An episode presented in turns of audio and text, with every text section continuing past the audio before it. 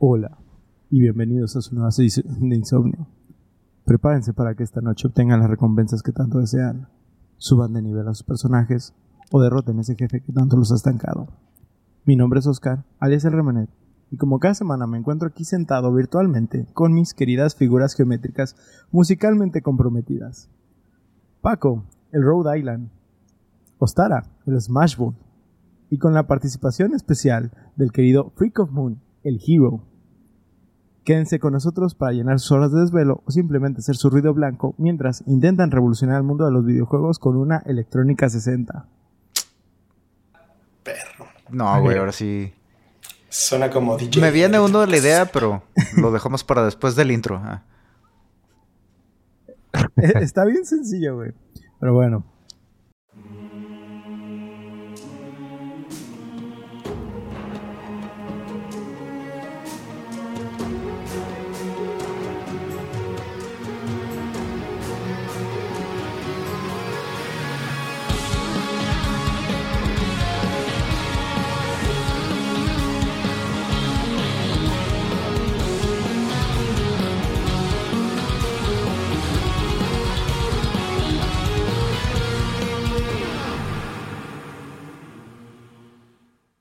Viernes de insomnio, queridos debufados. Esperamos que se encuentren bien y que su semana haya sido lo más placentera posible para al fin poder llegar a relajarse y disfrutar de nuestras horripilantes voces. Muchachos, ¿cómo se encuentran? Bien, Bien, de maravilla. Sí, aquí otro día más. MMDD. bien, bien. Efectivamente, como notaron, hoy tenemos un invitado especial, nuestro querido Freak of Moon, un querido youtuber y tiktoker. ¿Qué, qué onda, muchachón? ¿Cómo estás? Y bienvenido. De maravilla aquí. Un gustazo estar con ustedes. Gracias, gracias. Haznos un favor y por favor platícanos un poco más de ti y tu canal o a lo que te dedicas. Eh, sí, eh, la mayor parte del tiempo estoy acá en TikTok subiendo contenido de videojuegos, también en YouTube, de Twitter, Instagram, ya saben, hay que estar en todos lados, ¿no? Sí. Eh, y realmente sí, juego Pokémon, juego este mucho, eh, me especializo así como en contenido de Nintendo, pero en realidad le hago a todo, o sea, computadora, Xbox, PlayStation, me, me late de todo, entonces este, la mayor parte del tiempo estoy jugando videojuegos, como ustedes seguramente. Ya, huevo. Sí. Como debe ser. Sí, sí, de, de, de hecho aquí sí tratamos como de mantenernos. Sí tenemos cada uno como nuestra especialidad, aunque todos jugamos en PC, pero realmente pues somos bien neutros dependiendo de dónde esté el, el juego que queramos jugar, ¿no? Claro, dinero claro. se fue en todas las consolas, así que. Sí pasa. Ahora, como hábito normal de nuestros invitados, tengo una pregunta muy específica. ¿En qué momento y con cuál juego tú al fin dijiste los videojuegos son lo mío? Verga, güey, es que yo nací con videojuegos en la mano. Qué sé. bueno, qué, qué O chido. sea, yo desde que tengo uso de El memoria. doctor pensó que era un cáncer, pero no, era Sí, un Game güey, Boy. era un Game Boy, güey. No, o sea, yo desde que recuerdo, güey, había una Super Nintendo en mi casa y Nice. Super Mario World. Entonces, yo de niño jugaba eso, güey, o sea, yo, yo no, no recuerdo un momento en mi vida sin videojuegos, ¿sabes? Ok, ento- entonces, o sea, siempre tuviste la oportunidad de, de eso, tu papá o tus hermanos o... di- digo, al- no me quiero meter mucho en tu vida Ajá, personal, sí, sí, pero ellos influenciaron eso. Pu- Pues como tal, eh, es que creo que fu- fue como casualidad, o sea, no sé por qué a mi jefe se le ocurrió comprar una Super Nintendo, o sea, Ajá. mm, actualmente ni juega videojuegos ni nada, pero no sé si en aquel tiempo llegó a ver, no sé, algún pinche anuncio o algo en la tele, ¿no? Y, ay, güey, la Super 56 Nintendo. megabytes de RAM. Ándale, así, y, y pues bueno, la compró y yo creo que nunca la tocó, o sea, pocas veces recuerdo que la haya jugado. Ajá. Y pues imagínate, yo siendo niño, cada que podía, este, la agarraba y, Estabas ahí. y la jugaba, ¿no? Pero ¿Y era Mario? eh, sí, Super Mario World era el, el primer juego que tuve y, y muchos años, o sea, yo hasta los 10 creo que no jugué otro juego que no fuera esa madre. O- otro juego. Super Mario World es un juego excelente para, para iniciar en la niñez. Este, yo recuerdo tener, haber jugado, pues siempre lo he contado, ¿no? Doom, ujú, como de mis primeros juegos. Claro. Este, yo tenía como 5 o 6 años, algo así. Este, huevo. pero también recuerdo estando jugando mucho Duck Hunt o, o Mario, pero el, el del NES, el Super Mario Bros. nada más. Este, pero sí, pues qué bueno, qué bueno que has sido un gamer toda tu vida. Es, es, es, tu, es tu tema. Y pues precisamente esa es una de las razones por las que queríamos invitarte. Bien, Así entonces, muchas gracias por estar aquí. A ver, ¿y los demás? A ver, tú ya me Los contaste, Oscar. son vida. Ok, ok. Va- vamos, vamos, este, muchachos, A cuéntenos ver. suyo. Cuéntenme, cuéntenme. Pues yo Yo- realmente recuerdo que empecé mucho con el Age of Empire en la computadora. Fue de lo que yo más jugaba. Pero ¿El 1 Lo- o el 2? el 1, el 1. El uno, el uno, el, de, el de Protoman. ¿No? ¿Qué se llama? Phot- Photon Man era el truco para sacar el Ajá. Sí. vato con láser. Pero la neta yo jugaba en el Play 1. Fue lo que yo empecé más o menos ahí. No soy tan, tan de viejo, me hubiera gustado, pero... No, Ya, se- pues, no siempre se puede. No siempre se puede. Uno no decide de dónde nace. ah, ya. Sí, ahí en mi caso yo, pues desde que estaba chiquito, también eh, en mi casa siempre hemos, siempre tuvimos un NES y ahí como los cinco años fue que mi papá llegó a la casa con un PlayStation 1 y me lo regaló y fue de, oh, arre, y pam, Street Ujú. Fighter 2 y FIFA 99 y, Sí, y fue el único FIFA que Juegazos. toqué en mi vida. Güey, de hecho yo lo que más jugaba en mi Play 1, bueno, que no era mío, era el de mi compa, porque mis jefes no querían que tuviera videojuegos, era, era el, el FIFA. Era lo que jugaba. Ajá. Y porque era el único que tenía ese güey, el FIFA. ¿Y qué otro había? ¿Pro Striker? No, Pro, Pro Ah, Evolution Soccer. Pro Evolution Soccer. Ajá. Esos eran los más comunes. Pues esas son nuestras introducciones, Iván, ¿cómo ves? Bien, bien. Fíjense que uno de mis sueños frustrados fue que nunca tuve Play en su tiempo. El ¿Nunca 1. tuviste Play? Sí, no, en su tiempo sad. tuve que ir a, a casa de un amigo y eh, no salía de ahí jugando. Fíjate, Sí. por ejemplo, en, mi caso, yo tuve Play y nunca tuve consolas. La única consola de Nintendo que tuve fue la NES, Ajá. ¿sí? Y, o sea, ni Game Boy, ni nada, o sea, realmente... Y creo que precisamente por eso yo también me hice muy elitista de PlayStation al principio.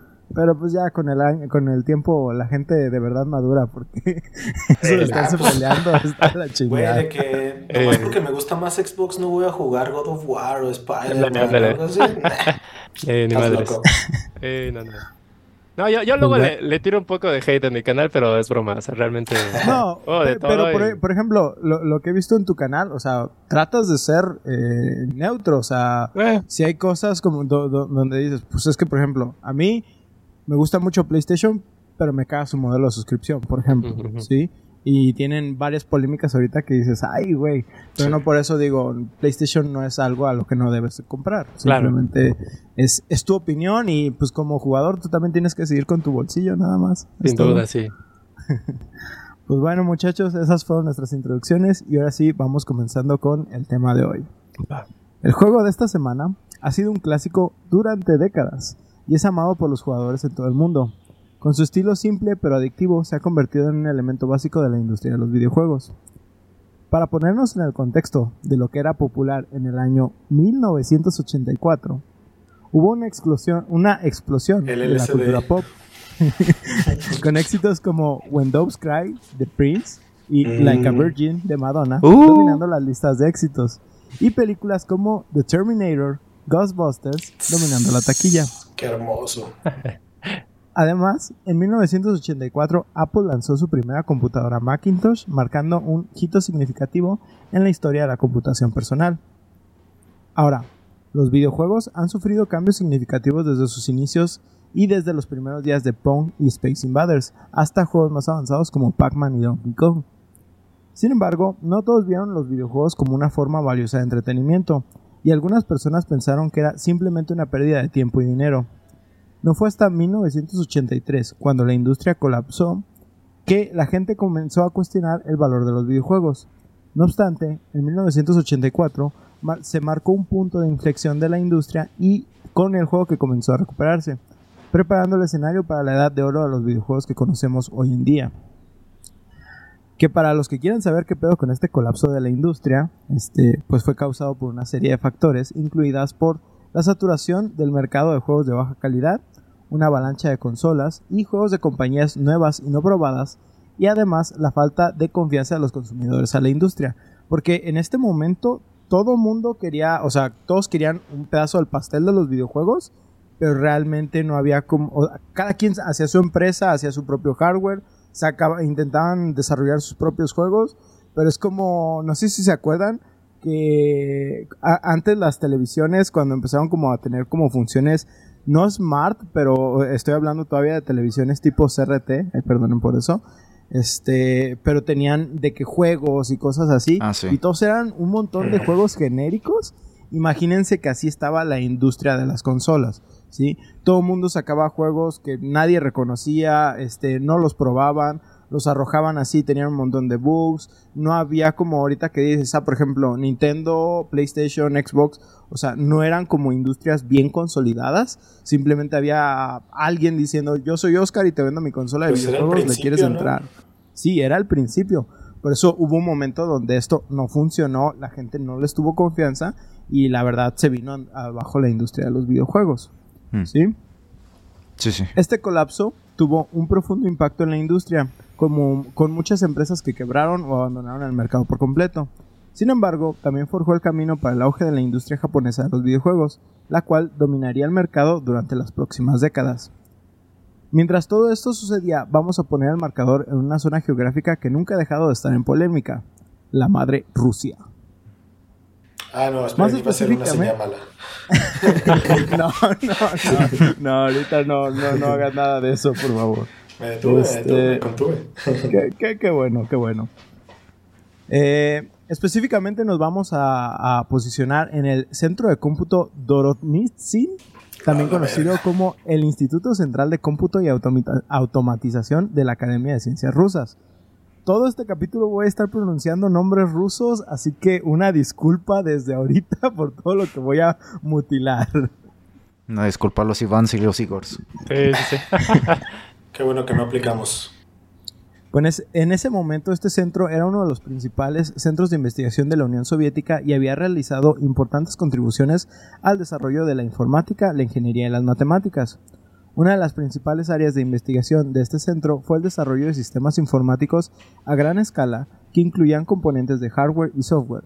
La institución también participó en la creación y mejora de algoritmos, base de datos y software científico, estos se utilizaron en diversos campos, incluidos la física, la química, la biología y la economía. Que de hecho, entre cosas eh, como un poquito más, si quieren saber algo de, la historia de, de, ¿cómo se dice?, del Internet y cosas así, este centro fue importante porque ayudó mucho a la transferencia de datos eh, científicos y tecnológicos a través del Internet porque se comunicaban con diferentes estados alrededor del mundo. Entonces fue uno de los centros más importantes en este medio. ¿Sí?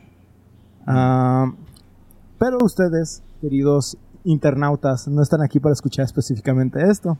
Así que vamos a movernos más hacia nuestro objetivo. Alexei Pajitnov es un ingeniero informático y diseñador de videojuegos rusos. A principios de la década de los 1980, Pajitnov trabajaba en el centro de computación Dorodnitsyn, donde participó en el desarrollo de software para sistemas informáticos a gran escala. Eso sonó maya, güey. Sí. Creo- es la manera en la que lo estoy pronunciando. Puede ser, puede ser. Fue durante su tiempo en este centro que Pa- Pajitnov eh, comenzó a trabajar en un proyecto más divertido. Un simple juego de rompecabezas que se convertiría en uno de los videojuegos más populares y duraderos de todos los tiempos. Fue así que Pajitnov desarrolló el juego utilizando la computadora electrónica 60 del centro, que era un clon soviético de la computadora que tenían ahí conocida como DS-PDP diagonal 11. Su ambición era sencilla. Él quería simplemente usar las computadoras para hacer feliz a la gente. Y citando sus propias palabras, bueno, en ruso no, ¿verdad? Pero los, Los traducido. los juegos permiten que las personas se conozcan mejor y actúen como reveladores de cosas que normalmente no notarías, como su forma de pensar. Mm. Fue entonces que buscó influencia en un juego de su niñez que él adoraba. El, simplemente, el simple hecho perdón, de usar figuras denominadas como pentominos para recrear cuadros con dimensiones fijas. Ya sabes, ¿verdad? Ya, Ya. supiste. Ya, güey. ya te vi. Pues los pentominos perdón, son un polígono formado por cinco cuadrados del mismo tamaño, conectados de borde a borde. Tienen diferentes formas y en su mayoría tratando de imitar las letras del abecedario, pero con algunos cambios, y suelen usarse en juegos matemáticos consistiendo en un total de tan solo 12 piezas. Mientras él intentaba recrear este juego, también intentó reinventarlo para que fuera un poco más dinámico y práctico. Fue así que Pagitnov imaginó un juego en el que descendieran las piezas al azar y los jugadores las rotaran para completar filas. Simplificó el concepto usando tetróminos en lugar de pentóminos, ya que 12 formas diferentes habrían hecho que el juego fuera demasiado complejo. Fue así que este juego fue bautizado como Tetris, un acrónimo, un acrónimo perdón, de Tetra, que significa 4, Cuatro. y el deporte favorito de Pagitnov, Tenis. tenis. ¿Sí? Sí. Sí, sí. Ya, ya le dieron. Sí, ya que dijiste lo de los pentonóminos fue de, ah, Sí, O sea, así ya estabas en concepto sí, o hasta sí, que sí. llegaste. Pero no me, no me imaginaba el juego anterior, no me lo imagino cómo es. Haz de cuenta que literal eh, es como tienes cuadrículas, así rectángulos, y te, de- te dan un denominado número de figuras, ¿sí? Y cada una tiene su forma en la chingada. Tu propósito es completar ese recuadro que no quede ningún espacio vacío con las figuras que ellos te están entregando. Oh, Sí. ya, ya. Son problemas matemáticos nada más de llenar los espacios. Que hacen esa mamada en la barra de chocolate y que la reacomodan y luego dicen, verga, se borró un cubo de Dale. chocolate, ¿lo han visto? Sí, Haz- esa- haz de- haz de esa ah, mamada. haz, haz de Ya, cuenta, ya eso, eso era. Y de hecho, eh, estuve indagando un poquito más sobre, porque no hay como un juego específico de estos. O sea, es como, siempre ha habido como, están estos rectángulos y están estas figuras. eh, mucha gente desarrolla como sus propias reglas. O incluso hay gente que trata de crear figuras. Se han hecho figuras este, que no están como en, en las reglas. Y se supone, o al menos de la información más vieja que puede recopilar, este juego lo, se conoce como desde 1907. Todas Entonces, son geométricas, ¿no? sí, todas son geométricas. Ujú. sí es. Ay, a mí me gustaría tirarlo más para atrás, güey. Quien quite y, no sé, egipcios o algo así, ya lo calaba. es- sí. Eh, no, no, no sorprendería por lo avanzado que eran las matemáticas, pero pues, sí, o sea, el registro más cercano que Ujú. tenemos es 1907. Ok. Pero bueno, pues al ver el potencial de su juego, decidió incorporar a algunos colegas en, en el centro de cómputo para desarrollar un, un título mejor. Fue así que la primera versión gráfi- gráfica de Tetris fue creada por Vadim Gerasimov, un estudiante de secundaria de 16 años que trabajaba en, en este centro como pasante. La versión del juego de Gerasimov presentaba gráficos simples pero efectivos que ayudaron a que el juego fuera más atractivo y accesible para un público más amplio que de hecho, eh, pues la computadora donde ellos eh, empezaron a trabajar, la electrónica 60, eh, para empezar era monocromática, ¿sí? Entonces no tenías colores, no, no tenías más que eh, pequeños, vamos a decir, píxeles, donde ahí acomodaban los cubos y iban descendiendo ya tú nada más le dabas como el posicionamiento que tú deseabas. Eh, lo que sí vi es que eh, al principio él había tenido problemas porque no sabía cómo, cómo desarrollar exactamente una interfaz para el juego. Él solo le interesaban las figuras.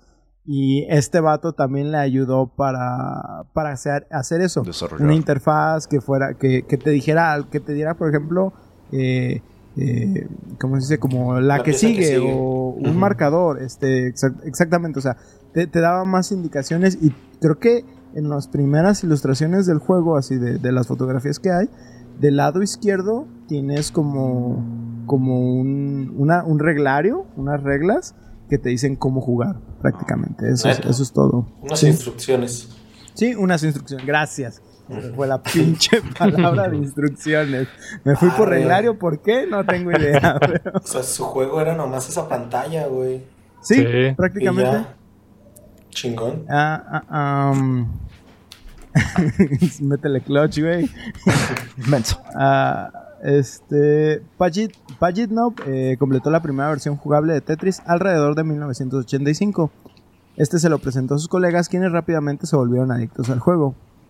Pronto se extendió por las oficinas de la Academia de Ciencias y en cuestión de semanas llegó a todos los institutos de Moscú que tenían una computadora. Un amigo de Pagitnov, Vladimir Pokijiko, perdón, solicitó el juego para el Instituto Médico de Moscú y notó que la gente dejaba de trabajar para jugar Tetris. ¿Para qué? Es que güey? ¿Por qué lo sí. piden, güey? O sea, "Oye, ¿me lo prestas para el centro médico? Sí, oye. Pues, pues- pues fue tan mala idea esto que finalmente el juego fue prohibido en el instituto para restaurar la productividad. Nah, güey. Changos. Sí. Sí. Es como. Halo 1 con nosotros. A mí me pasó. Los- los- Lo tuvieron que prohibir para que trabajaran. Venga. Ahora, Alexei buscó adaptar Tetris a la computadora personal de IBM, que tenía una pantalla de mayor calidad que la Electrónica 60 en las que trabajaban, así que pidió ayuda nuevamente a Gerasimov, quien adaptó Tetris a la PC de IBM, que es cuando les decía que ya le puso color y más cositas. En el transcurso de unas pocas semanas, incorporando así también colores al juego.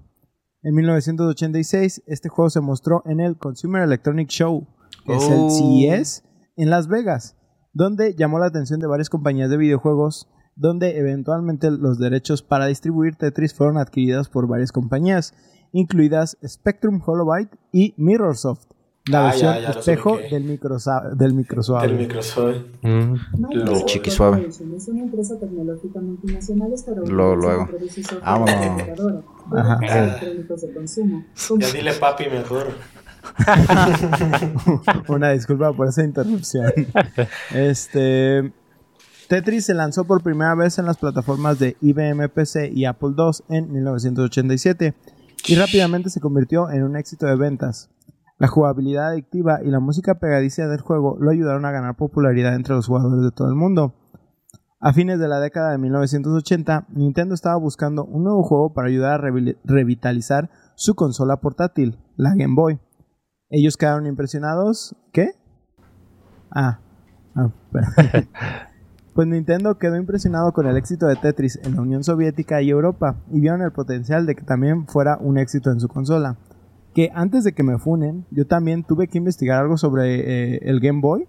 Eh, al parecer, originalmente no era considerado como un producto revolucionario. No sé si tú sepas algo sobre, Tú sobre nos ese tema. comentaste algo, güey, al respecto en otro capítulo, según yo. Ah, no recuerdo haber comentado algo así, Sí, pero. que Nintendo casi este, lo abandona, ¿no? ¿Sí? Según yo, sí, yo recuerdo que sí nos comentaste de él. ¿Seguro que del Game Boy? Porque Nintendo estaba a punto de abandonar un Sí, chingo de casi consolas todo. desde el principio. Nintendo que se abandone Nintendo. Casi. ¿Tú, Iván, No, no. sa- sabes algo de, de eso? De, de que el Game Boy originalmente no era pensado como una consola revolucionaria. Pues es que en ese tiempo había como varios proyectos de, de Gunpei Yokoi, que es así como el genio Ajá. atrás de la Game Boy. Y, Sí. y entiendo que, de hecho, hay, como, hay documentales. Ajá, Ah, creo que es.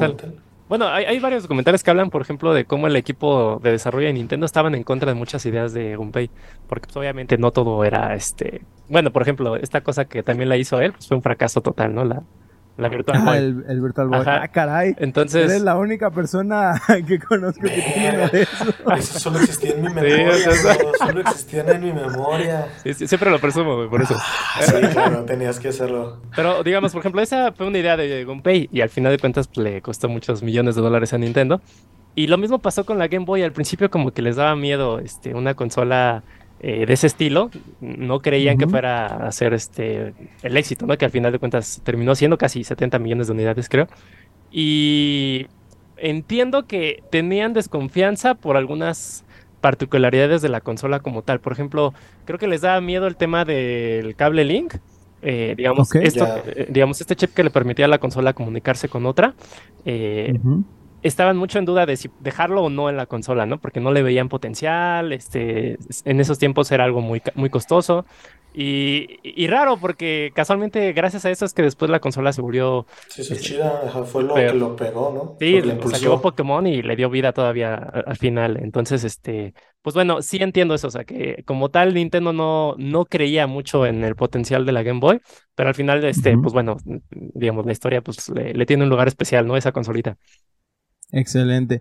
Y yéndonos por una pequeña tangente y aprovechándonos que, aprovechándome que te tengo aquí, este, de ahorita que mencionabas del cable Link en el Game Boy, yo solo ubico Pokémon para el uso de cable Link en, eh, en el Game Boy. Este, ¿hay algún otro juego que tú digas que realmente lo aprovecha eh, bien Hay, hay- en, en esa generación? Sí, hay, hay varios. El tema es que creo que no todos lo explotaban así como lo fue Pokémon. Ok. Eh, o sea, porque, Ah, pues Pokémon te dijo, o intercambias o no tienes a Gengar, perro. Sí, así, tal cual.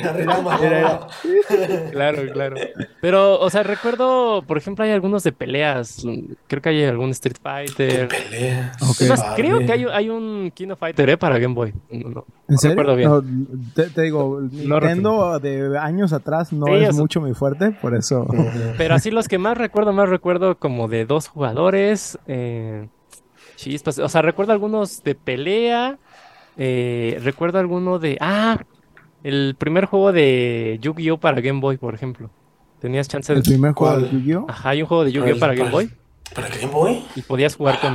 Bueno, pero cuando todavía Yu-Gi-Oh no era conocido. Era... Ajá. Cu- Cuando todavía el manga trataba de otras cosas, que Sí. no eran juegos de cartas. Además, creo que salió antes de, de la serie animada, el juego de Game Boy. Creo, no, no tengo bien el dato. Pero, o sea, era curioso porque, pues, digamos, este... Sí había algunos jueguitos que lo explotaban, pero ya el boom fue con Pokémon, tal cual. Y, Sí, y de hecho, a partir de ahí ya todas las consolas de Nintendo como que explotan eso. Pues yo sigo diciendo que ninguno lo hace como Pokémon. Ese Link sí les hizo un parote al final, Sí, ¿no? sí, la verdad es que Aunque para en, en lo personal, en lo personal, siempre que relaciono el, el cable, el cable Link tiene que ser por Pokémon, es, es la única opción en la que... Si acaso los de Zelda, los Force Swords y esos, los... ¿Cómo, cómo se llaman? ¿Sí son Force Sí, los Forza. ¿Sí? Ah, ¿Y excelente. qué hacían esos? Eh, Podías jugar multijugador con, con otras Ah, personas. sí, era PvE. O sea, tú y tus dos, ustedes dos contra el mundo. Sí, sí, creo que hasta eso suena bien. Sí. ¿Hasta Sí, cuatro? sí. Ah, como los de Kirby, los de Kirby también. Ándale, justo así. excelente. Yo no recuerdo haberles hablado a estos vatos de, de que Game Boy no, no, no supiera. Estoy casi seguro, güey. Pero yo no, pero yo no lo recuerdo. Pe- Por eso digo que tuve Mi que ponerme a investigar. Inventando cosas. Venga. Pero lo que encontré, y precisamente así como, lo, como nos lo dijiste, el mismo Gunpei Yokoi, que era quien mencionabas, que era el renombrado inventor de Nintendo, jugó un papel decisivo en el desarrollo de esta consola ah, eh, portátil, pues. Este adquirió experiencia en la creación de juguetes imaginativos para Nintendo antes de que la empresa se dedicara a los videojuegos. Una de las filosofías de diseño que tuvo Yokoi era reutilizar la tecnología de bajo costo y se inspiró en la serie de Game Watch y los juegos LCD portátiles que predecieron a un Game Boy mientras observaba a un hombre de negocios usando una calculadora en un tren bala. Esas fueron sus inspiraciones.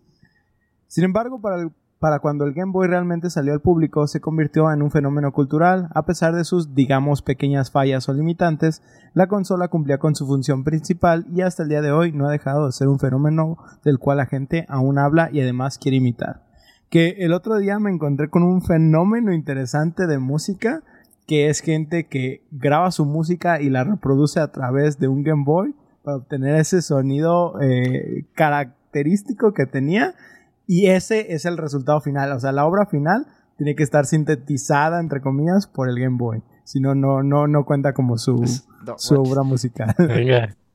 Es- Eso, es- eso suena como algo que haría un pinche grupo de black metal, güey. O sea, para bajarle la calidad a su grabación. No, pero la, la verdad es que el Game Boy tenía unos sonidos eh, pues muy llamativos. Ya eran polifónicos, entre comillas, porque estaba Sí. también limitado.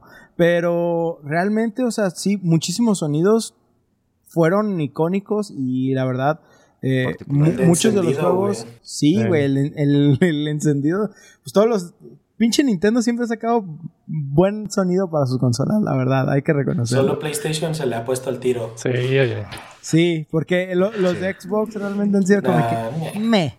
Pero por ejemplo. Play- PlayStation Ah, pero en 2, Xbox. PlayStation 3, PlayStation 1. güey. PlayStation 1, Uh. ah, PlayStation. Uh. yo tengo el tema del PlayStation 1 en el, el PlayStation 4 para que cuando prenda suene como el 1, güey. Güey, qué El, hermoso. el verga. único yo personalmente de Nintendo que no, porque no me tocó pues esa generación tampoco. Eh, el del GameCube no lo termino como de asimilar, no, como que no, la cancioncita no se me queda. Ajá, o sea, la animación está chida, pero no se me queda como, Claro. como grabada.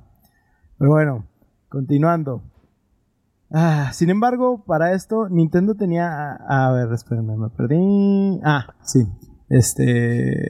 La gente habla y además quiere aún imitarla. Sin embargo, para esto, Nintendo tiene que tener un catálogo fuerte de juegos para esta consola. Así que se puso en contacto con los titulares de los derechos de Tetris, el cual era un tipo llamado Elorg y comenzó las negociaciones para adquirir los derechos exclusivos y publicar este juego en su consola. Las negociaciones fueron complejas e involucraron a varias partes, pero Nintendo finalmente aseguró los derechos para publicar Tetris en Game Boy, que entre lo poco que investigué ahí sobre esto, literal salió a la par de Super Mario Land, creo que se llama. Y pues fueron juegos que estaban ahí desde el principio, ¿no? Y, y si no me equivoco, incluso Tetris está en la versión de Game Boy, está exhibida en un museo, creo que en el Museo Británico, con un Game Boy que se quemó en un incendio y que todavía funciona. Ah, creo que sí lo he visto. Oh, Sí, sí, sí, lo vi. sí. Pero así, así, exactamente el dato, si es británico, si es americano, la neta no, no me acuerdo, solo recuerdo que está en un museo por esas, ca- esas capacidades, ¿no? No, la neta ni idea, no me acuerdo. Ah, pues Está al lado este de la juego, Mona Lisa. Este juego fue un gran éxito en Game Boy y ayudó a que la consola fuera un gran éxito. La jugabilidad simple pero adictiva del juego y la portabilidad de la consola lo convirtieron en una combinación perfecta y rápidamente se convirtió en uno de los videojuegos más populares de todos los tiempos. El éxito de Nintendo con Tetris también ayudó a consolidar su posición como uno de los jugadores líderes en la industria de los videojuegos. Continuaron lanzando nuevas versiones y variaciones del juego en sus consolas y otras plataformas, asegurando que Tetris siguiera siendo un clásico querido para las generaciones venideras.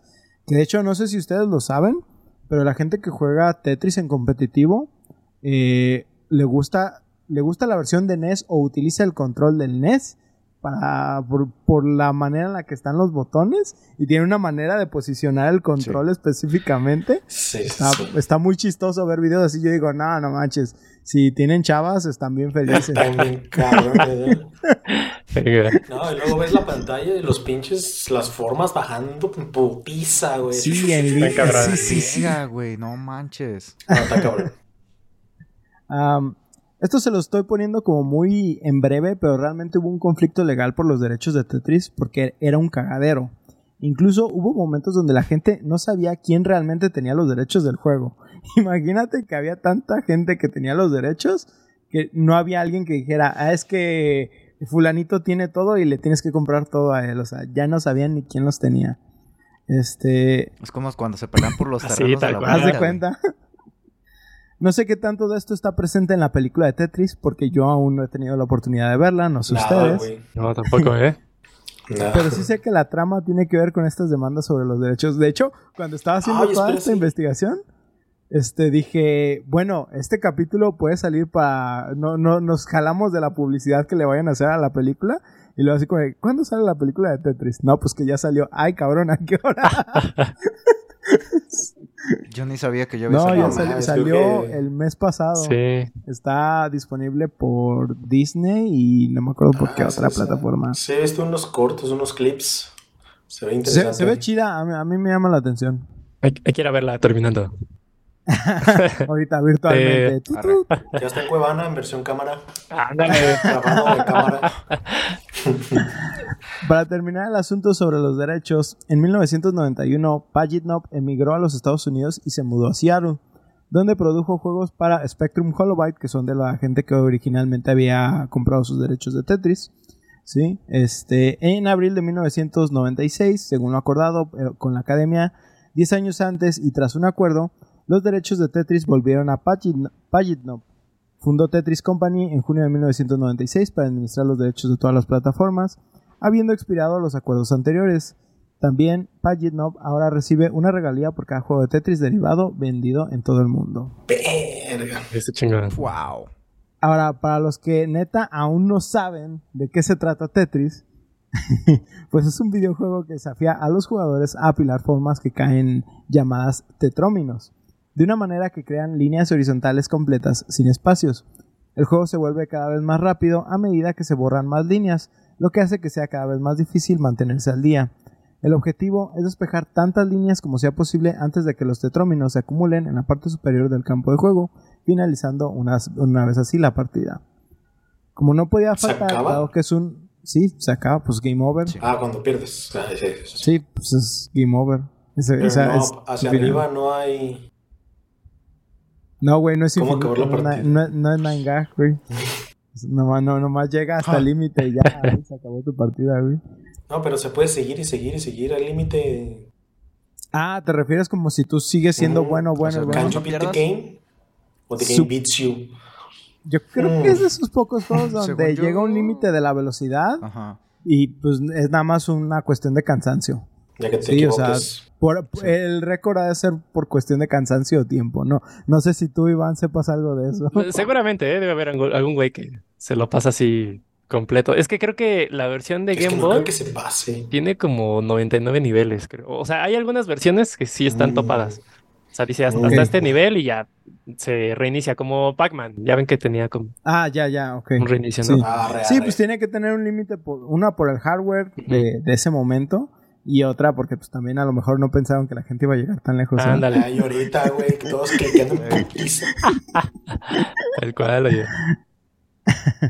Am, como no podía faltar, dado que es uno de los aspectos más adictivos del juego, hay que hablar de la famosa melodía de Tetris. Las primeras versiones de este juego no tenían música. La versión del NES incluye dos composiciones originales de Hirokazu Ka- Tana- Tanaka, junto con un arreglo de The Da- Dance of the Sugar Plum Fairy, del segundo acto de The Nutcracker o El Cascanueces, compuesto, Mm. compuesto por Tchaikovsky. La versión de Tengen también presenta música original y un arreglo de las piezas de Kalinka, Katsyusha y El Abedul.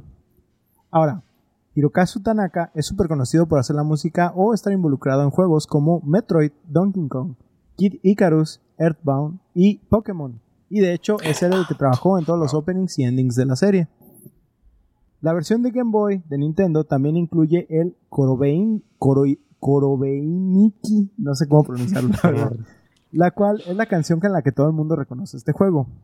Korobeiniki se usa en la mayoría de las versiones del juego y ha aparecido en otros, en otros juegos, álbumes y películas que hacen referencia a Tetris.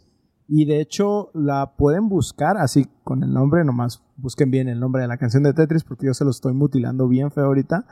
Este es un... Se las pondríamos, pero luego nos borran el video, así que mejor no. No, güey, es una, es una canción que cantaban los soldados rusos. A la sí. verga.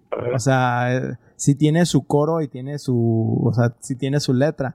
No específicamente la tengo aquí a la mano, pero sí. Pues, eh, pues es la canción de Tetris, puedes decir que está chida, la verdad. Nomás una versión tipo filarmónica, si quieren. Ujú. Ah, esta canción también se incluyó en el juego de eh, Super Nintendo, el Tetris y Dr. Mario, Tetris de, de Nintendo 10 y Blue Planet Software The Next Tetris en 1999, que era para PlayStation y Windows. La versión de Eurodance de Dr. Spin de 1992 bajo el nombre de Tetris alcanzó el puesto número 6 de la lista de sencillos del Reino Unido. En la década de 2000, Tetris Sí. Company añadió como requisito previo a la concesión de la licencia una versión de Korobeiniki estuviera disponible siempre en el juego. Ahora, además de todo esto, Tetris tiene efectos en el cerebro que han sido ampliamente estudiados y no los deja mensos para que vayan y le digan a sus madres que sí pueden jugar esto, ya que está científicamente respaldado. Pero tú ni juegas Ahí- Tetris. Ah, Ándale. es cierto. Hay evidencia que sugiere, que jugar Tetris puede tener efectos cognitivos positivos. La investigación ha encontrado que jugar Tetris puede mejorar las habilidades de racion- racionamiento espacial, lo que puede traducirse en un mejor rendimiento en, en campos como la ciencia, la tecnología, la ingeniería y las matemáticas. También se ha descubierto que Tetris reduce el impacto de los recuerdos traumáticos, proporcionando potencialmente un beneficio terapéutico para las personas que sufren de trastorno de estrés postraumático. Incluso algunos estudios sugieren que jugar Tetris puede reducir los antojos de comida, cigarrillos y alcohol al ocupar los mismos recursos cognitivos que están asociados en esos antojos. Técnicamente sí te estás volviendo adicto a otra cosa, pero, Algo mejor. pero al menos no te estás haciendo tanto daño, las neuronas van y vienen. Eh, Eh, Este, Sí, pues es que lo que estás haciendo es agarrar los shots de dopamina cada que haces. exactamente. Se va a escuchar bien raro, pero cada que haces una línea en Tetris, tienes Pues, dopamina. venga. Cada que haces una línea en Tetris se llama Tetris. Ah, ¿sí? ¿Haces un Tetris? No, no. Un Tetris son cuatro líneas, güey. ¡Ah, sí cierto! ¡Sí, cierto! Ah, por eso el palo largo. Muy es Sencillo, de- doble, triple y Tetris. Estuvo muy Es de bien, cuatro. muy bien, Paco. Exactamente. O sea, Estuvo muy bien, gracias por esa bofetada. Es que mi mamá era bien vicio de Tetris, güey. Además de esto está el denominado efecto Tetris, el cual es un fenómeno en el que las personas que juegan Tetris durante un periodo prolongado de tiempo comienzan a ver formas y patrones de Tetris en su vida cotidiana, incluso cuando no están jugando. Ay, güey. El efecto de sangrado es así, güey. Este efecto se notó por primera vez a principios de la década de los noventas, cuando las personas que jugaban Tetris durante horas informaron haber visto varias formas y patrones en sus sueños y en sus rutinas diarias, como cuando miraban a un piso de baldosas o colocaban objetos en un estante. Sí, Y si sí. se acuerdan, está el, el ¿cómo se dice? El chiste de Homero Simpson. Sí, ajá. ¿Cómo vamos a meter todo? Ah, miren, y todos ya los ven en forma de Tetris, güey, los Sí, empieza a acomodar y acomoda todo bien chingón y aquí, y, ¿y dónde cabes tú? Oh. todos caben menos él. Pues el, el efecto de Tetris es una forma del fenómeno de la imagen posterior psicológica, donde una imagen o experiencia continua persistiendo en la mente, in- continúa persistiendo en la mente incluso después de que el estímulo real ha terminado. Se cree que el efecto es causado por la tendencia natural del cerebro a encontrar patrones y establecer conexiones entre diferentes estímulos. Cuando las personas juegan Tetris durante. cuando las personas juegan Tetris durante un periodo prolongado de tiempo, sus cerebros se acostumbran tanto a las formas y patrones del juego que comienzan a verlos en todas partes. Si bien el efecto de Tetris es generalmente inofensivo y temporal, ilustra el poderoso impacto que los videojuegos pueden tener en el cerebro. También destaca el potencial de juegos como Tetris para usarse en contextos terapéuticos como en el tratamiento del trastorno de estrés postraumático y otras afecciones de la salud mental. O sea, si es como de que úsalo con cautela y, ¿cómo se dice? Ten tus límites, pero también es como de que, güey, te puede servir para otras cosas si sufres como de ansiedad, ¿sí? Que técnicamente es un fidget spinner virtual, técnicamente. Es como el video este del, del chico que está soñando y jugando Free Fire, ¿no lo han visto? Ah, No. sí. Hay, va- hay varios, hay varios. Ah, O sea, sí. pero es el mismo efecto, o sea, realmente estás dormido, Sí, Pues lo distraído sueñas, y sigues viendo el juego. tal cual. A mí me ha pasado que me pasó con World of Warcraft, así que sí, Sí, sí, sí. entiendo eso. No, yo recuerdo que con Halo 3 me pasaba bien cabrón de que no importa lo que soñaba, güey, no importa lo que soñara, arriba tenía la barra del escudo, güey. Ah, cabrón. Sí. ¿Sabes? No importa O cuál sea, era mi sueño, wow. tenía la barra de escudo aquí arriba, güey. Lo, lo que no sabes, güey, es que eran nanomachines y traías el HUD ya activado. Ah, ya activado todo el No- tiempo, nunca te lo desactivaste. Eh, No, estaba bien cabrón. a, a mí sí me llegó a pasar, ¿eh? Hasta jugando LOL, por ejemplo. Luego estoy Sí, todo el pinche día y, y sí, ya. Sueñas el mapa. Así, tal cual, güey.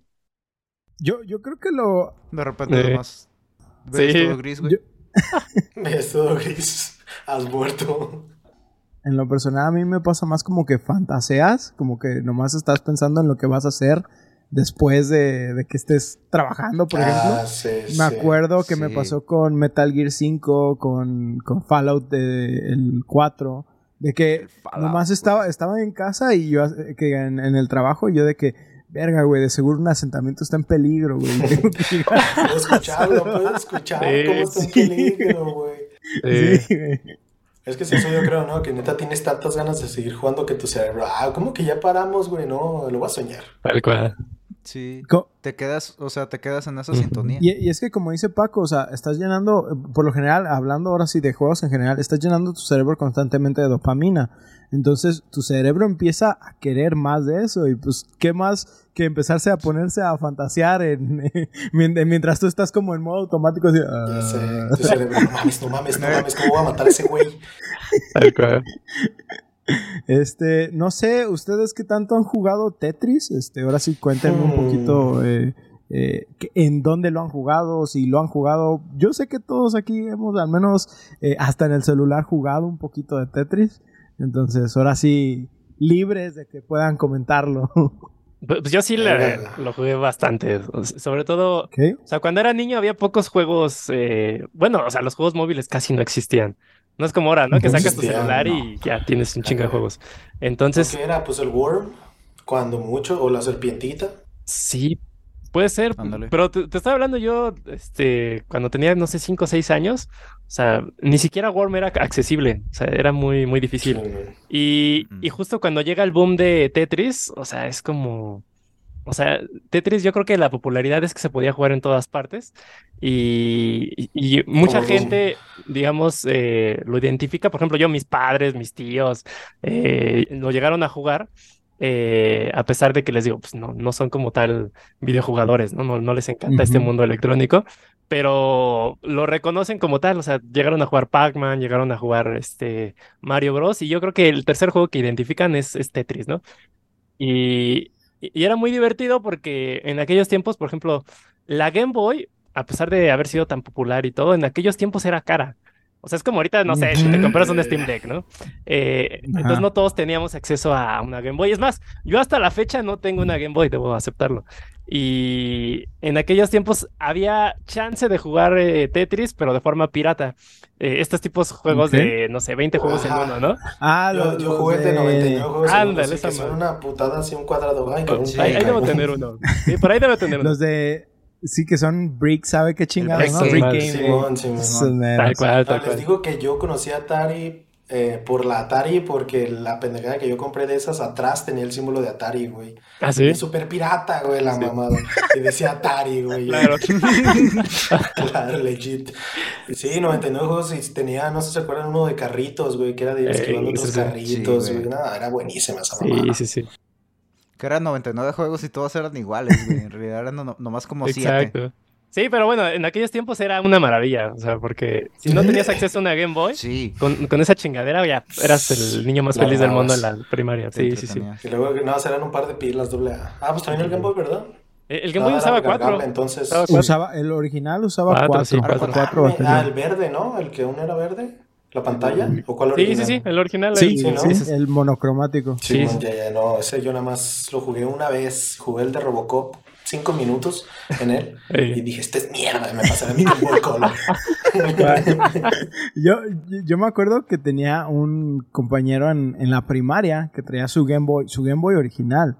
Y pues precisamente por la cuestión de las baterías, traía una pokebola que no sé de dónde la sacó en ese momento, pero una pokebola gigante Oh. y aparte una bolsa de plástico. Todo eso siempre estaba lleno de baterías, así, pero, pero en puño, o sea, su mochila pesaba nada más por las baterías. Sí, no sabía de, de peligros de, La de- de contaminación, incendio. carnal. Pero de que a mí lo que más me sacaba de onda es que yo teniendo mi poco conocimiento en ese entonces, Le echaba yo decía, yo decía, ok, tiene- ti- tienes una bolsa de baterías, ¿verdad? Sí. Pero el vato se cuenta de, la nada le fallaban unas y las echaba a la bolsa y nomás sacaba así como del el puño y ponía otras. Oh. ¿Sí? No. O sea, nunca sabía cuáles eran ¿Dónde queda el buenas, nunca sabía cuáles eran malas, nomás estaba poniendo a ver qué funcionaba y yo así como de que, no mames, güey, no mames, qué pedo con esta gente. Pero sí, o sea, yo creo que también mi primera experiencia con Tetris tiene que ser también con estos juegos de Brick a Game. Neta, creo que. Muchísimos de nuestra generación en algún momento pues, tuvieron que haber experimentado Tetris así.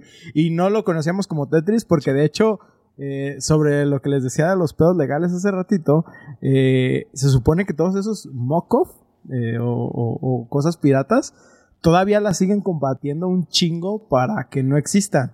O sea, no puede existir un juego similar a Tetris porque hay un copyright muy intenso de estos vatos. Y sí tiene que ser como algo que ellos autorizaron a fuerzas, no puede haber algo. Pero pues, México. Sí. Yo no he visto México- esos. Me-. México y China, yo sí he visto todavía de esos. Yo todavía tengo alguno por ahí. Sí. Más lo voy a sacar nomás por ustedes. Simón. No, no yo creo que Nice. el último que vi o que tuve en mis manos fue como a los. Verga, no sé, 12 años. 12 años. Caen. El Game es canon. Sí, güey.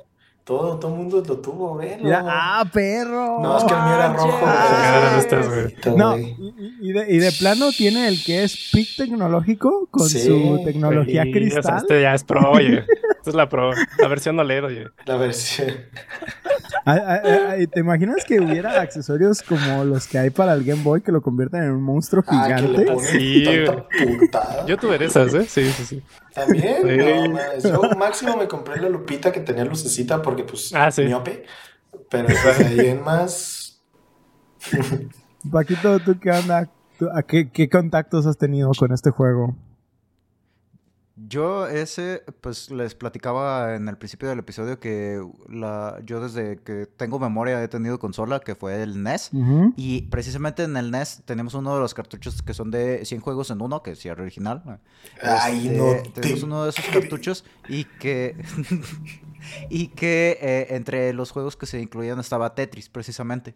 Y ese pues lo jugábamos, pues lo jugábamos y lo ubicábamos todos. Y de hecho recuerdo que tenía modo competitivo y jugábamos mi hermana y Ah, yo. sí. Era de los pocos juegos que nos aventábamos este, jugando mi hermana y yo. Este, y Am, también después de eso, me acuerdo que en el PlayStation 1 compramos alguna vez un otro juego de Tetris que era uh, de colaboración con, lo, con Disney. Y era de, aparte de que era de Tetris así, digamos. Tenía Quasimodo así no, no, no, ¿Quién era el, el, el no, no, no, no, no, no, no, no. Las figuras eran iguales, nada más haz de cuenta que seleccionabas a tu personaje y era el güey que lo controlaba y cada personaje tenía así como diferentes poderes. Mm, Ah, ok. Podías así de ah, hacer que cambiar la pieza o que eh, en vez de borrar una línea se borraran dos o cosas Ah, por el bien estilo. roto, pinche Y- poder. Sí, sí, sí, sí. Este, en ese entonces no, no me caía el 20 de lo roto que estaba, pero ahora que lo dices, eso sí, está obscenito. es, es- es el mero mero. Este, pero sí, y también eh, una de las cosas que también mencionaba, que mi mamá, pues, toda la vida ella ha jugado a Tetris, me acuerdo de ella, de hecho tiene un jueguito así parecido, pero que si, no sé si sea original o no, pero sí tiene el logo de Tetris y todo el rollo. Si lo tiene, es y, oficial. este, es, ajá, así es. así es No, el mío no creo. El mío no y, creo. y de hecho, pues ese lo tenemos este en el baño. Ah, mira. Ah, Cuando más lo ok. necesitas. Exacto, güey, exacto. Cu- cuando ya se te acabaron los shampoos para leer, ahí tienes el té. Exacto, sacas el. Tetris, güey. Sacas el Tetris. Me, me imagino que en casa de Paco, en vez de gritar por papel, gritan por baterías. Eh, ¡Pilas! Ay, ¡Pilas! ¡Se acabó! ¡Se acabó! Voy Ya, a, ya, voy a poner un stand para la Switch ahí. Ándale. Ah. Yo, me acuerdo que específicamente de Tetris sí lo llegué a jugar en varias ocasiones. Les digo que también lo conocí por, por Brick Game.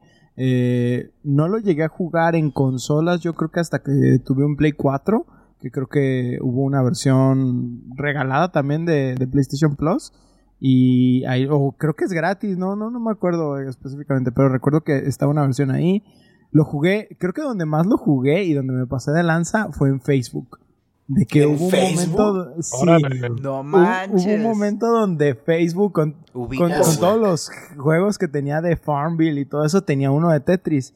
Y estaba chido porque como se sincronizaba con tus amigos, podías ver los high scores. Ujú. Entonces, Ah, les partías la madre, güey, a huevo. técnicamente estábamos siempre un compa y yo. Ese vato, eh, ya, ya les he hablado, un saludo para pinche Moy. Este, ese vato siempre me superaba. Hasta la fecha yo sé que no, no, no le voy a poder ganar. Pero si acaso le ganaba así de que ya saqué 100 puntos más, al día siguiente ya veía que ya me había dominado otra vez. Es que hijo de la chingada. Y fue donde yo creo que Así más le dediqué. De que creo que, no sé, de tener unas 100 horas tal vez en Tetris de Facebook, así. Entonces tu Facebook Early Game fue Tetris en lugar de Farmville. Sí, no, yo Farmville no le entré para No. nada. No, sí No, tenía sí límites. Pero sí, muchachos, no sé si hasta este punto quieran agregar algo más. Mm, bueno, yo nada más iba a comentar ahorita que mencionó Paco que había la, bueno, él jugó la versión de NES. Eh, cu- curioso Ajá. porque en la, bueno, en este paquete como de 100 juegos en uno, la versión que ponen ahí, creo que no es la de Nintendo, ponen la de la pirata, la de Tengen, porque eh, es la mejor. Eh, pecado. O sea, de- Es la mejor. sí, o sea, si han jugado Tetris en, Está más Sí, por ejemplo, la que tú recuerdas es la que tiene multijugador. Y la versión de Nintendo, o sea, la que hizo Nintendo, Ajá. Nintendo no tiene multijugador. Ah, ¡Oh, perro. perro! Órale. Sí, sí, sí. Ya ve, Hay veces que la piratería sí supera que- lo- al La producto neta, original y yo es por algo que eso que dice está, 99 en está más uno y no te creo que es original, güey, ni aunque tenga el sello de Atari, carnal, honestamente. ¿no, no, no se acuerdan cuando iban por sus juegos completamente legales ahí a la Fayuca Claro. en bolsita y que de la nada decías, no mames, güey, los juegos de PlayStation, güey, ya puedo jugar Crash en el Xbox. Eh, Ah, sí. sí. ¡Arre! Ay, Unos bien no. ilegales, carnal. Sí. Güey, yo, yo, recu- yo recuerdo haber visto de que Mario Party y cosas así para ¿Para el Xbox, y- Xbox? Y, 300 juegos más. y yo No, de güey, que ¿sabes yo en cuál caí? no creo. En God of War, güey. Oh. Yo caí con God of War para el Xbox. Yo, ¡ay, a huevo! Pues Sí. ahora sí, muchachos, este, pues vamos dando, si no tienen nada más que agregar, nada más. Mm, No, creo que no. Continuamos. La neta ¿No? me voy a comprar uno de esos de 99 en uno. Ahorita deben estar bien varas, unos 100 varos. Sa- Pues ¿Sabes güey. dónde yo he visto unos? Aquí en el mercado, en el Rizo, güey. Ah, Ahí-. Ándale. Ahí, ahí hay unos. O- o- Bueno, una por pues, Polystation, ¿no las han visto? Doxeado. La Polystation sí, también. la Güey, ¿se acuerdan que antes nomás tenías el control y llegabas y lo conectabas a la tela? Y también esa era una muy buena idea que valió verga. Sí, es cierto. Sí, Todavía hay un montón de juegos así. Técnicamente esa es la idea del Switch. Mm. Este, Ah, Venga. bueno, Sí. también Pues también, por ejemplo, los Roku. Ah, Los ándale. Los, ah, ¿Cómo se llaman los de Google? Los el pic, no, el Chrome, el Chromecast. Ah, sí. Chromecast. Ajá. También los tableros que son para Kino Fighter, también eso es nomás un plug y play, ¿no? Sí. Sí, pero ya estamos entrando, adentrándonos en juegos completamente Ah. legales. Ferias intensas. Yo quiero uno de esos, pero... Bueno, Bueno. pues esperamos que disfrutaran esta historia llena de batallas legales y figuras geométricas. Recuerden que pueden enviarnos sus comentarios o juegos que quisieran escuchar a debufodeinsomnio.gmail.com Ahorita que dijiste eso de figuras geométricas, lo primero que pensé con las pistas que diste al inicio me quedó Geometry Wars. Nah, nah. Pero bueno, Ya estuvo bueno. podría ser, podría ser. En fin, también queremos recordarles, este podcast lo pueden escuchar en sus plataformas de Spotify, Google Podcast, Apple Podcast, YouTube y Acast. Si gustan dejarnos una reseña por parte de algunos de estos servicios, con mucho gusto los leeremos aquí en el programa. Además, recordarles que estamos en redes sociales como Facebook, Twitter, TikTok e Instagram, igual como The Food Insomnio, donde además de subir memes, subimos contenidos referentes a nuestros episodios. Antes de despedirnos, mi estimado, espero que disfrutaras esta sesión con nosotros. ¿Hay algo más que quieras agregar? Eh, cuéntanos cuáles son tus redes sociales para que la gente que no te conozca, pues ahora sí te siga. Que yo creo que es más que no, nos desconocen a nosotros que, que a ti. Sí, ya sé. Pero, pero pues cuenta, cuenta igual para los pocos que tenemos que también se pasen de tu bando. Claro, claro. Pues me pueden seguir como Precopmon. Estoy en todos lados. Facebook, Twitter, YouPorn y en OnlyFans. si quieren. Ah, bueno, yo también tengo mi cuenta. Nosotros ya vamos por Eh, allá, es, es el Ahí vamos paso. todos. Ahí nos pueden seguir en todos lados. ¿Te, te gustó la experiencia? Este, Sí. ¿Volverías aquí a, la sesión de insomnio? Claro, con gusto. Sí, no, y estos temas me, me encantan. Entonces, cuando quieran invitarme, Sí, con claro. gusto. Si tengo tiempo, los acompaño, amigos. Video. Excelente. Pues ahora Excelente, sí, gracias. ahora sí, nosotros nos despedimos, no sin antes recordarles que todo cabe en unas líneas sabiéndolo acomodar. Yo soy Oscar. Yo soy Paco. Yo soy Ostara. Yo soy el Freak. Nos vemos. y nos vemos en su siguiente sesión de insomnio. Mis dedos desaparecen.